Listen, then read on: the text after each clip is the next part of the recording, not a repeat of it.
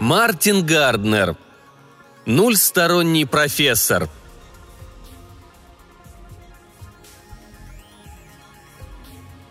Долорес, стройная черноволосая звезда чикагского ночного клуба «Пурпурные шляпы», замерла в самом центре танцевальной площадки и под едва слышный аккомпанемент оркестра, наигрывавшего какую-то восточную мелодию, начала танец живота, исполняя свой знаменитый номер «Клеопатра». В зале было совсем темно, и только сверху на нее падал изумрудный луч прожектора, поблескивая на воздушном египетском костюме и гладких бедрах танцовщицы. Первым должно было упасть прозрачное покрывало, не спадавшее с головы и закрывавшее плечи Долорес. Еще мгновение, и Долорес изящным жестом сбросила бы покрывало, как вдруг откуда-то сверху донесся громкий звук, похожий на выстрел. Из потолка головой вниз свалился обнаженный мужчина. Поднялся невероятный переполох. Метрдотель Джейк Боуэрс приказал дать свет и попытался успокоить зрителей. Управляющий клубом, стоявший у оркестра и наблюдавший за представлением, набросил на распростертую фигуру скатерть и перекатил ее на спину. Незнакомец тяжело дышал и был без сознания, вероятно, из-за сильного удара. Но на теле его не было никаких повреждений. Ему было далеко за 50. Бросались в глаза короткая, тщательно подстриженная рыжая борода и усы. Незнакомец был совершенно лыс и по сложению напоминал профессионального борца. Лишь с большим трудом 3 официантам удалось перенести его в кабинет управляющего. Зрительный зал волновался, а дамы были на грани истерики. Изумленно тараща глаза то на потолок, то друг на друга, они горячо обсуждали, откуда и каким образом мог упасть незнакомец. Единственная гипотеза, не чуждая здравому смыслу, состояла в том, что тело было подброшено высоко в воздух откуда-то сбоку от танцевальной площадки. Впрочем, никто из присутствовавших в зале не видел, как это произошло. Тем временем в кабинете управляющего бородатый незнакомец пришел в себя. По его утверждению, он был доктором Станиславом Сляпенарским, профессором математики Венского университета, прибывшим по приглашению для чтения лекций в Чикагском университете. Прежде чем продолжить этот удивительный рассказ, считаю своим долгом предуведомить читателя, что я не был очевидцем описанного эпизода и полагаюсь всецело на интервью с метрдотелем и официантами. Тем не менее, мне посчастливилось принять участие в цепи необычных событий, которые и привели к скандальному появлению профессора, наделавшему столько шума. События эти начались за несколько часов до того, как члены общества «Мёбиус» собрались на свой ежегодный банкет в одной из укромных столовых на 2-м этаже клуба «Пурпурные шляпы». Общество «Мёбиус» – небольшая малоизвестная чикагская организация математиков, работающих в области топологии, одного из самых модных и бурно развивающихся разделов современной математики. Чтобы события, разыгравшиеся в тот памятный вечер, стали вам более понятны, уместно совершить здесь краткий экскурс в топологию. Объяснить человеку, далекому от математики, что такое топология, довольно трудно. Можно сказать, что топология занимается изучением тех свойств фигур, которые сохраняются независимо от того, как деформируется фигура. Представьте себе бублик из податливой, но необычайно прочной резины, который вы можете как угодно крутить, сжимать и растягивать в любом направлении. Независимо от того, как деформирован такой бублик, некоторые его свойства остаются неизменными. Например, в нем всегда есть дыра. В топологии бублик принято называть тором. Соломинка, через которую вы пьете коктейли или прохладительные напитки, тоже тор, только вытянутый. С точки зрения топологии, бублик и соломинка ничем не отличаются. Топологию не интересуют свойства фигур, связанные с длиной, площадью, объемом и тому подобными количественными характеристиками. Она занимается изучением наиболее глубоких свойств фигуры тел, которые остаются неизменными при самых чудовищных деформациях без разрывов и склеиваний. Если бы тела и фигуры разрешалось разрывать и склеивать, то любое тело сколь угодно сложной структуры можно было бы превратить в любое другое тело с какой угодно структурой, и все первоначальные свойства были бы безвозвратно утрачены. Поразмыслив немного, вы поймете, что топология занимается изучением самых простых и в то же время – самых глубоких свойств, какими только обладает тело. Чтобы пояснить суть дела, приведем типичную топологическую задачу. Представьте себе поверхность тора, сделанную из тонкой резины наподобие велосипедной камеры. Предположим, что в стенке тора проколота крохотная дырочка. Можно ли через эту дырочку вывернуть тор наизнанку, как выворачивают велосипедную камеру? Решить эту задачу в уме, руководствуясь только своим пространственным воображением, дело нелегкое. Хотя еще в XVIII веке многие математики бились над решением отдельных топологических задач, начало систематической работы в области топологии было положено Августом Фердинандом Мёбиусом, немецким астрономом, преподававшим в Лейпцигском университете в первой половине прошлого века. До Мёбиуса все думали, что у любой поверхности две стороны, как у листа бумаги. Именно Мёбиус совершил обескураживающее открытие. Если взять полоску бумаги, перекрутить ее на полоборота, а концы склеить, то получится односторонняя поверхность, обладающая не двумя, а одной единственной стороной. Если вы возьмете на себя труд изготовить такую полоску, топологи называют ее листом Мёбиуса, и тщательно присмотритесь к ее устройству, вы сможете убедиться, что у нее действительно лишь одна сторона и один край. Трудно поверить, что такое вообще может быть, но односторонняя поверхность действительно существует. Реальная, осязаемая вещь, которую каждый может построить в один миг. В том, что у листа Мёбиуса есть лишь одна сторона, сомневаться не приходится. И это свойство он сохраняет, как бы вы ни растягивали и не деформировали его. Но вернемся к нашей истории. Я преподавал математику в Чикагском университете и защитил докторскую диссертацию по топологии, поэтому мне без особого труда удалось вступить в общество Мёбиус.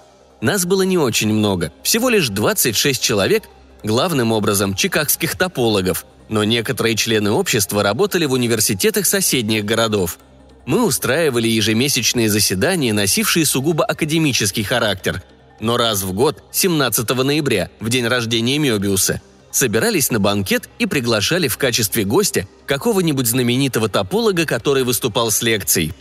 Не обходилось на наших банкетах и без развлечений, но в нынешнем году с фондами у нас было туговато, и мы решили отпраздновать годовщину патрона нашего общества в пурпурных шляпах, где цены были вполне умерены, а после лекции можно было спуститься в зал и посмотреть программу «Варьете».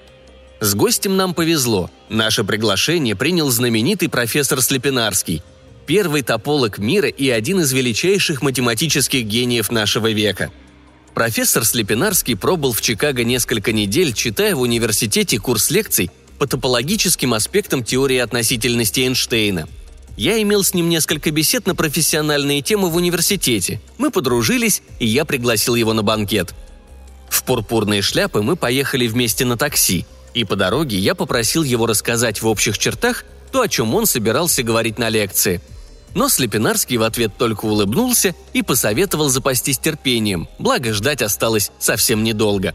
Тема лекции «Нульсторонние поверхности» вызвало среди членов общества Мёбиус такие оживленные толки, что даже профессор Роберт Симпсон из Висконсинского университета письменно уведомил правление о своем намерении прибыть на банкет. Ни на одном заседании в этом году профессор Симпсон присутствовать не соизволил. Нужно сказать, что профессор Симпсон считался признанным авторитетом по топологии на Среднем Западе и был автором нескольких важных работ по топологии и теории поля, в которых выступал с резкими нападками на основные тезисы теории Сляпенарского. Мы прибыли вовремя. После того, как наш почетный гость был представлен профессору Симпсону и другим членам общества, мы сели за стол. Я обратил внимание Сляпенарского на традицию оживлять наши банкеты мелкими деталями, выдержанными в топологическом духе. Например, серебряные кольца для салфеток были выполнены в форме листов Мёбиуса. Кофе подавали специально испеченные бублики, а кофейник был изготовлен в виде бутылки Клейна. После обеда за десертом нам подали эль от Балантайна и крендельки, испеченные в форме двух разновидностей тройного узла, переходящих друг в друга при зеркальном отражении. Выбор у строителей банкета пал на эль из-за торговой марки этого напитка – трех сцепленных колец, распадающихся, если убрать какое-либо из них. Сляпенарского позабавили эти топологические безделушки, и он высказал немало предложений на будущее, слишком сложных, чтобы объяснить их здесь. После моего краткого вступительного слова Сляпенарский встал, поблагодарил присутствующих улыбкой за аплодисменты и откашлялся. В столовой мгновенно наступила тишина. Читатель уже представляет наружность профессора, его внушительную фигуру, рыжеватую бороду и сверкающую голову без единого волоска. В выражении лица Сляпенарского была какая-то особенная многозначительность, показывающая, что нам предстоит узнать из его лекции нечто весьма важное, пока известное лишь ему одному. Изложить сколь-нибудь подробно блестящий, но доступный пониманию только специалистов доклад Сляпенарского вряд ли возможно. Суть его сводилась к следующему. Лет 10 назад Сляпенарский наткнулся в одном из менее известных трудов Мёбиуса на утверждение, поразившее его воображение. По словам Мёбиуса, теоретически не существовало причин, по которым поверхность не могла бы утратить обе свои стороны, то есть, иными словами, стать нульсторонней. «Разумеется, — пояснил профессор, — такую поверхность невозможно представить себе наглядно, так же, как квадратный корень из минус единицы или гиперкуб в четырехмерном пространстве. Но абстрактность понятия отнюдь не означает, что оно лишено смысла и не может найти применение в современной математике и физике. Не следует забывать и о том, — продолжал профессор, — что те, кто никогда не видел лист Мёбиуса и не держал его в руках, не могут представить себе даже одностороннюю поверхность. Немало людей с хорошо развитым математическим воображением отказываются верить в существование односторонней поверхности, даже когда лист Мёбиуса у них в руках. Я взглянул на профессора Симпсона, и мне показалось, что при этих словах он чуть заметно улыбнулся. На протяжении многих лет, продолжал Сляпенарский, он упорно стремился построить нульстороннюю поверхность. По аналогии с известными типами поверхностей, ему удалось изучить многие свойства нульсторонней поверхности. Наконец, долгожданный день настал. Сляпенарский выдержал паузу, чтобы посмотреть, какое впечатление его слова произвели на слушателей, и окинул взглядом замершую аудиторию. Наконец, настал день, когда его усилия увенчались успехом, и он построил нульстороннюю поверхность. Подобно электрическому разряду, его слова обижали сидевших за столом. Каждый встрепенулся, удивленно посмотрел на соседа и уселся поудобнее. Профессор Симпсон яростно затряс головой. Когда Сляпенарский отошел в дальний конец столовой, где была приготовлена классная доска, Симпсон повернулся к соседу слева и шепнул: «Чушь несусветная, либо Сляпи совсем спятил с ума, либо он просто вздумал подшутить над нами». Мне кажется, что мысль о розыгрыше пришла в голову многим из присутствовавших. Я видел, как некоторые из них недоверчиво улыбались, пока профессор вычерчивал на доске сложные схемы. После некоторых пояснений, их я полностью опускаю из описания, потому что они были бы совершенно непонятны большинству читателей. Профессор заявил, что хотел бы в заключении лекции построить одну из простейших нульсторонних поверхностей. К этому времени все присутствовавшие, не исключая и меня, обменивались понимающими улыбками. На лице профессора Симпсона улыбочка была несколько напряженной. Сляпенарский достал из кармана пиджака пачку синей бумаги, ножницы и тюбик с клеем. Он вырезал из бумаги фигурку, до странности напоминавшую бумажную куклу. 5 длинных выступов или отростков походили на голову, руки и ноги. Затем он сложил фигурку и стал аккуратно склеивать концы отростков. Процедура была весьма деликатная и требовала большой осторожности. Выступы весьма хитроумно переплетались. Наконец, осталось только 2 свободных конца. Сляпенарский капнул клеем на одну из них. «Джентльмены», — сказал он, держа перед собой замысловатое сооружение из синей бумаги и поворачивая его так, чтобы все могли видеть. «Сейчас вы увидите первую публичную демонстрацию поверхности Сляпенарского». С этими словами профессор прижал один из свободных концов к другому.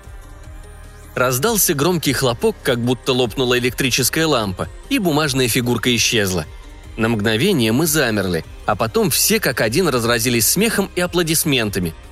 Разумеется, мы были убеждены, что стали жертвами тонкого розыгрыша. Но нельзя не признать, что исполнено все было великолепно. Как и другие участники банкета, я полагал, что Сляпенарский показал нам остроумный химический фокус и что бумага была пропитана особым составом, позволяющим поджечь ее трением или каким-то другим способом, после чего она мгновенно сгорела, не оставив и пепла. Профессор Сляпенарский, казалось, был озадачен дружным смехом, и лицо его приобрело неотличимый от бороды цвет. Он смущенно улыбнулся и сел. Аплодисменты мало-помалу стихли. Мы все столпились вокруг нашего гостя и наперебой шутливо поздравляли его с замечательным открытием. Старший из официантов напомнил нам, что для тех, кто хотел бы заказать напитки и посмотреть программу варьете, внизу заказаны столики. Столовая постепенно опустела. В комнате остались только Сляпенарский, Симпсон и ваш покорный слуга. Два знаменитых тополога стояли у доски. Симпсон, широко улыбаясь, указал на один из чертежей. «Ошибка в вашем доказательстве скрыта необычайно остроумно, профессор. Не знаю, заметил ли еще кто-нибудь из присутствующих». Лицо Сляпенарского было серьезно. «В моем доказательстве нет никакой ошибки», — заметил он не без раздражения. «Да полно вам, профессор», — возразил Симпсон. «Ошибка вот здесь». Он коснулся пальцем чертежа.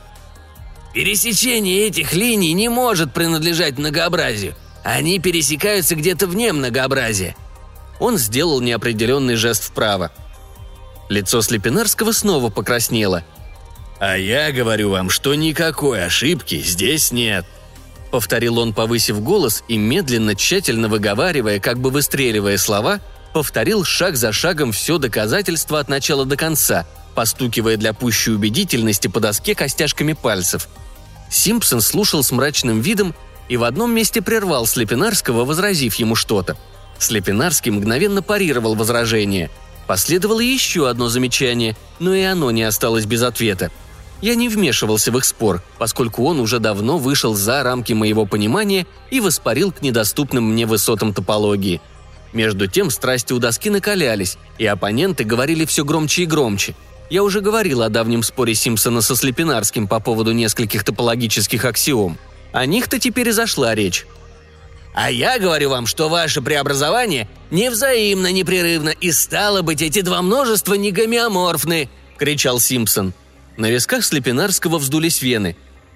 «Не будете ли вы так любезны объяснить в таком случае, каким образом исчезло мое многообразие?» – заорал он в ответ. «Дешевый трюк, ловкость рук и ничего больше!» – презрительно фыркнул Симпсон.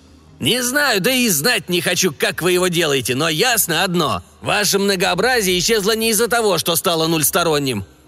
«Ах, не стало!» процедил Сляпенарский сквозь зубы, и прежде чем я успел вмешаться, нанес своим огромным кулаком удар Симпсону в челюсть. Профессор из Висконсина со стоном упал на пол. Сляпенарский обернулся ко мне с грозным видом. «Не вздумайте вмешиваться, молодой человек», – предупредил он меня. Профессор был тяжелее меня по крайней мере на 100 фунтов, и я, вняв предупреждению, отступил. О дальнейшем я вспоминаю с ужасом. С налитыми кровью глазами Сляпенарский присел рядом с распростертой фигурой своего оппонента и принялся сплетать его руки и ноги в фантастические узлы. Он складывал своего коллегу из Висконсина так же, как полоску бумаги. Раздался взрыв, и в руках у Сляпенарского осталась только груда одежды. Симпсон обрел нульстороннюю поверхность. Сляпенарский поднялся, тяжело дыша и судорожно сжимая твидовый пиджак Симпсона. Потом он разжал руки и пиджаком накрыл остатки симпсоновского туалета, лежавшие на полу. Сляпенарский что-то невнятно пробормотал и принялся колотить себя кулаком по голове. Я сохранил достаточно самообладания, чтобы догадаться запереть дверь. Когда я заговорил, голос мой звучал чуть слышно.